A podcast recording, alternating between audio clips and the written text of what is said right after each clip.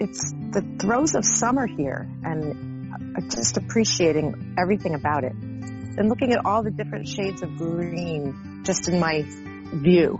And it's just so beautiful. The day before a big storm is about to hit here and I'm, I'm deeply appreciating the blue sky right now.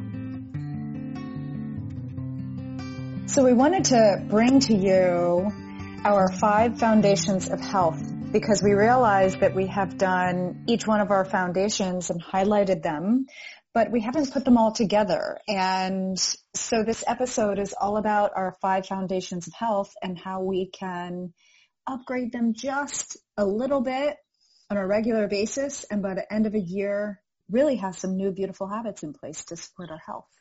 Right. Yeah, and our five foundations have come about.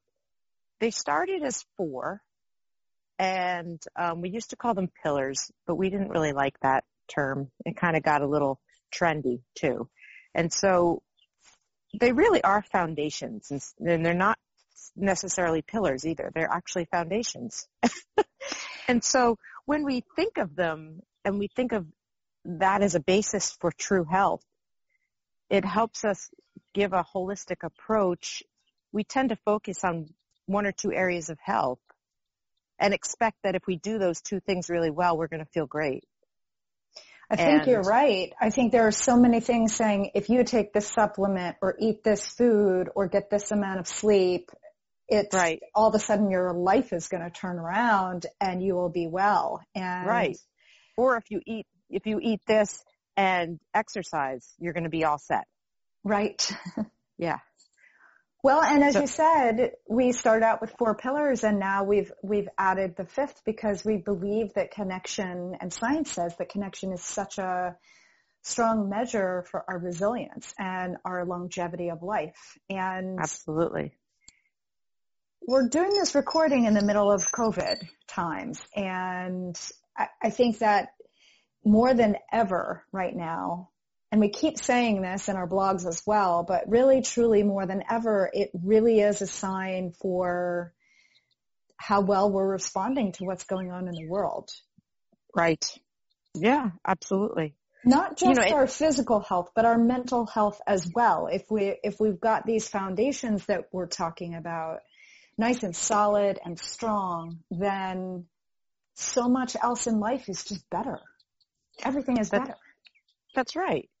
It's so true. And, it, you know, because even though we are all, everybody in the world is in COVID times right now, it is affecting each and every one of us slightly different depending on all of the factors, you know, depending on where you live, who you are, who, who are the people you're around, what's your work situation, you know, some people this, these COVID times have actually affected more positively and some more negatively. Um, but there's a little bit of both in, in all of that. And so it's like sort of whatever you can, whatever part of it that is positive to maybe magnify that because there is some positive in any situation that seems negative. You know, there are some, some little gold nuggets in there. And so that's what the time to take advantage. And, and some of that area is in things that you can take advantage with your health. And so like some people are getting more sleep than they ever did, even though they might be more stressed out or might not, you know, whatever it is. But in some areas, there's good things. Well, so. I think, you know, if we would add a sixth pillar, it would be the, a deep sense of appreciation and gratitude, right? but maybe we could fold that into mindset. So yeah, our five pillars yeah. right off five the bat. Pillars. Yeah. Nutrition and nourishment, right, is number one. All about our food. Right. And the reason we put that as number one is because, of course, that's the first thing everyone thinks of when they think of health. Most of the time. And it's also the one we can most often control, I would say. I would, I would tend to agree with that. Yep. So we control what, what we decide to eat or what we decide not to eat, you know, if, if we are of a certain age, let's say. right. Yeah. So the idea is that because you can control that, then do it. You know, take control and, and take control and, and do well for yourself. There's only a few things that Wendy and I say absolutely are not good to eat. And that is artificial colors, artificial flavors, artificial preservatives, and artificial sweeteners. Anything, th- those things that we say absolutely cannot be a part of a truly healthy way of eating. And trans fats. Yes, trans fats are a part of that too. And there might be, there might be one or two other things that we're not thinking of right away, but it, you know, it, otherwise, you know, everybody's different. So that's something that we always try to get through to our clients is that one thing that might not be great for your body might be totally great for my body. And we also know that our discovery of nutrition is still unfolding and what we know all of the micronutrients that are in our food, we don't know everything really look at a wide variety of food and not just the same foods every single day, day in and day out. That's so right. we challenge our clients to experiment and play. And you'll hear us say that on all of our podcasts because we're a study of one. And what really worked for us just 10 years ago or 15 years ago might not necessarily work for us today. That's so right. We want to continue to experiment through the rest of our life. That's right. Oh, that, I think that is one of the biggest takeaways is that understand that your body is ever changing. You know what, it, your hormones fluctuate, you know, we, as we go through different stages in our lives, we have different needs. And it's not just that the same diet that you're eating at 25 is going to work for you at 50. You know, if I ate what I ate when I was at 25, I sure I would not be feeling so good. I would definitely not be feeling as good. And and there's also the fact that at different ages we're a little bit more resilient than we are when we're a little bit older. So, That's right. um, you know, you could get away with having some Snickers and not feeling so bad necessarily, but now, you know, it's a different story.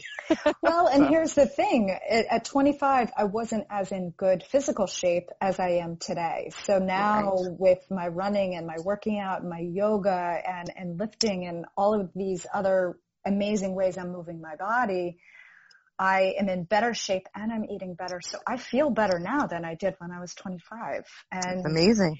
Yeah. But it's with work and we don't want to sugarcoat it either. It, no. it is, it's a focused practice. And when I say work, it's not drudgery. It feels good. Yeah, for sure. And, and that, I think that's with anything. You, very few of us get to glide through life without putting much effort towards anything. And just as you would put effort towards actual working, you know, to, to bring home money or putting effort towards a, a workout to get strong, you also have to put effort out towards the food that you decide to put into your body. And that means you know, figuring out what's good for you and actually cooking at home or preparing at home, you know, taking time to enjoy the food, preparing the food and doing what feels right to you. It's all, it's all part of, you know, practice to be the best we can be. We've had some clients too that have resisted being in the kitchen just because it's an unfamiliar place or they've gotten so used to takeout or having other people cook for them. And one of the other philosophies that we want to share when it comes to approaching the table is that uh, many changes, you know, we can't just change all at once. We're not going to ever not eat ice cream again in our life, probably. I mean, maybe right. that's not the best example, but you know, when when people say I'm going to change now for the rest of my life, we we want to be realistic. We want to have pleasure in our food and pleasure in the kitchen and it can become joyful with practice. Absolutely. So yeah. moving on to our next foundation, sleep. One of my biggest motivations to getting consistently good sleep is that I have an Alzheimer's gene in my body. I know that because it runs on my father's family and I know that sleep is connected to our brain health. And although of course getting enough sleep makes you feel better and do and be more active and do, make all the right decisions. My biggest motivation to sleep better is I do not want to be that as my fate is getting Alzheimer's. So maybe we, you know, maybe you have something that motivates you like that, and um, or maybe maybe it's something different. But sleep for me is is one of my biggest goals is to keep getting good sleep because of that. One of the things we always talk about when we talk about sleep is that we're the only species that actually compromises it. We right. barter it away for other seemingly pleasurable things. and I say seemingly pleasurable because, you know, zoning out um, in the TV or being on a on a device of some kind uh, for a longer period of time, it really any kind of screen time just really messes up with our natural uh, melatonin, our, our hormonal sleep kicking on, and so our body loves consistency. It just loves oh, yeah. routine and um, whatever you can do to create some routine and make your sleep a bit more sacred. We encourage you to play around with it. When you think of it that way, I love I love when we heard that for the first time, which wherever we heard that about how humans are the only species on Earth that negotiates sleep. It when you think about that, it seems so silly that we do that. Like no other animal, it doesn't even occur to them to do that. It's such a necessity. You know, you sleep when you're tired, you sleep when it gets dark out, you wake up when it's light out, when you're refreshed, and that's the end of it. you know, that's it. and I don't know where, you, you know, where in, where in human history we started this negotiation, but it definitely has not done us well. Yep. So get some and, Get Some Z's. We have a couple podcasts on sleep where we go into some details about the necessity of good sleep and how it's not just laying your head down. It's it's a matter of getting enough deep sleep, getting enough REM sleep. You know, it's there's a lot of factors into what is good about sleep. So take take a listen to some of the other podcasts that we have. And the other thing is your day starts the night before. Yeah. It really, you know, the way you wake up in the morning starts starts with how you slept the night before. So, okay, Absolutely. so let's jump into foundation number 3 is all about movement. And yes. we're just we're created to move. Right. And again with our society, we're we're sitting a lot, we're commuting a lot, we're in chairs and cubby holes and uh at board meetings and soccer games and we do a lot of sitting. Yeah. Well, a lot more than I think than our body is designed to do. Um, and our physiology is made to be at its best state needs movement for it to do all the processes it needs to do. You know, a lot of a lot of the detox processes in our body rely on us moving. Um, you know, to get rid of the lactic acid that builds up, to to get our blood flowing and moving, you know, cells and things like that. If, if we don't move, a lot of these processes don't work well or at all. And so we need, we need movement. Um, it's not just a matter of it making us really strong and, and resilient and everything else. It's at the base we need movement. So absolutely. You know, and this is the thing we pro- you probably heard us say before is that I, I don't like the word exercise. Wendy Wendy thinks the word is fine, but for me, the word exercise connotes something I don't want to do. You know, it may, it's something that I have to do that I don't want to do. Um, and that's just my story. So I don't call it exercise. I, I like to call it movement, but, um, whatever you call it, it's moving your body and finding what's so enjoyable to you to move. You have to find something that's enjoyable, not just doing it because you have to do it. Well, and on the heels of that, I'm going to talk about my humanness again because I have, for many reasons, somehow my workout has been moved to the late afternoon and I am just not that motivated in the afternoon and it's very difficult for me to uh, do a workout in the afternoon, but, but lately that's been happening for me. And I know 100% of the time after I move my body, I feel so much better. The endorphins mm. really do matter. So it, the cascade of hormones that actually get generated when we move our body, it is happiness. Mm-hmm. And so if you're, if you're looking to get out of a funk, out of um, any degree of depression or sadness or uh, lack of hope, moving your body really does create a hormone cascade that absolutely that can feed you uh, uh, on just a, a really good level you know, maybe you're a solo person. You, you like to be by yourself, go for walks or runs or a bike ride or a swim. Or you love to connect with people and you need a buddy system. So find out what, what feeds you and then, and then go play around. And it might be different in winter, different in summer. And it might be something you can do in your house or it might be something that you do outside depending on what your preference is. But whatever it is, find it. Keep trying until you find something you like. That's right. And again, and we also have podcasts on movement. So take a listen right. to those. and a body in motion stays in motion more easily as well. It's just that's that's the the law once you start momentum. Momentum really, yeah, it really does matter. So, so get, get the moving. sneakers out. yeah. yeah. Our next foundation of health is mindset. And this all resolves around our stimulus and response and that space in between and how we make our choices and how we respond to stress and whatever else is going on in our life. And we're, we're going to have stress. We're in a very stressful time right now in our, in, in the world. And how are we responding? And the, the, the more we train ourselves to sit with something, be it uh, through breath work, Tai Chi, um, Qigong, meditation, yoga, prayer, you know, any kind of practice that you can harness to help you in that pause so that you can be that much more discerning with the choice that's for yourself and for others. And that's the pause in our own mind too. And, and this is a time I want to pause in our foundations just to make the note that these all these foundations are so interconnected because and we, we get I get that here when we talk about mindset because yeah. the stress we feel may be from outside factors, but it has so much to do with if we're eating well, if we're sleeping well, if we're moving well.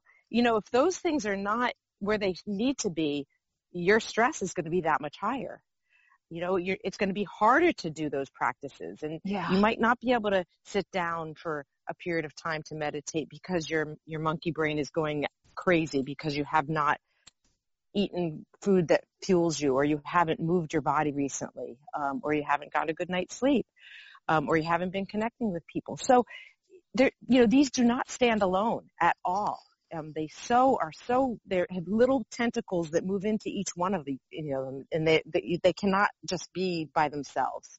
But each one of course there's a practice for each one and there's a practice for all of them together.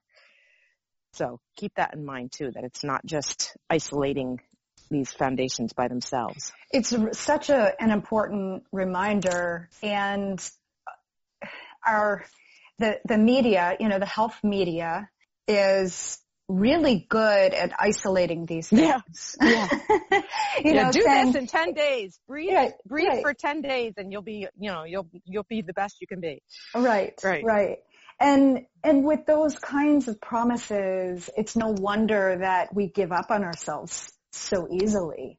Right. And, um, I'm always, we're always asking clients, you know, if you're 30, 40, 50, 60, 70 years old, how long have you had in your life to get to the habit where you are now? And you want it right. to, you want your entire body and your feelings and your stress level to change in a, you know, in a matter of a couple of months. And we just want to infuse your health journey with some compassion and some curiosity and some playing around with these things so that the dogma doesn't weigh you down because we yeah. can feel less than and we, we can have shame around these ideas if we don't feel like we're doing everything quote unquote right.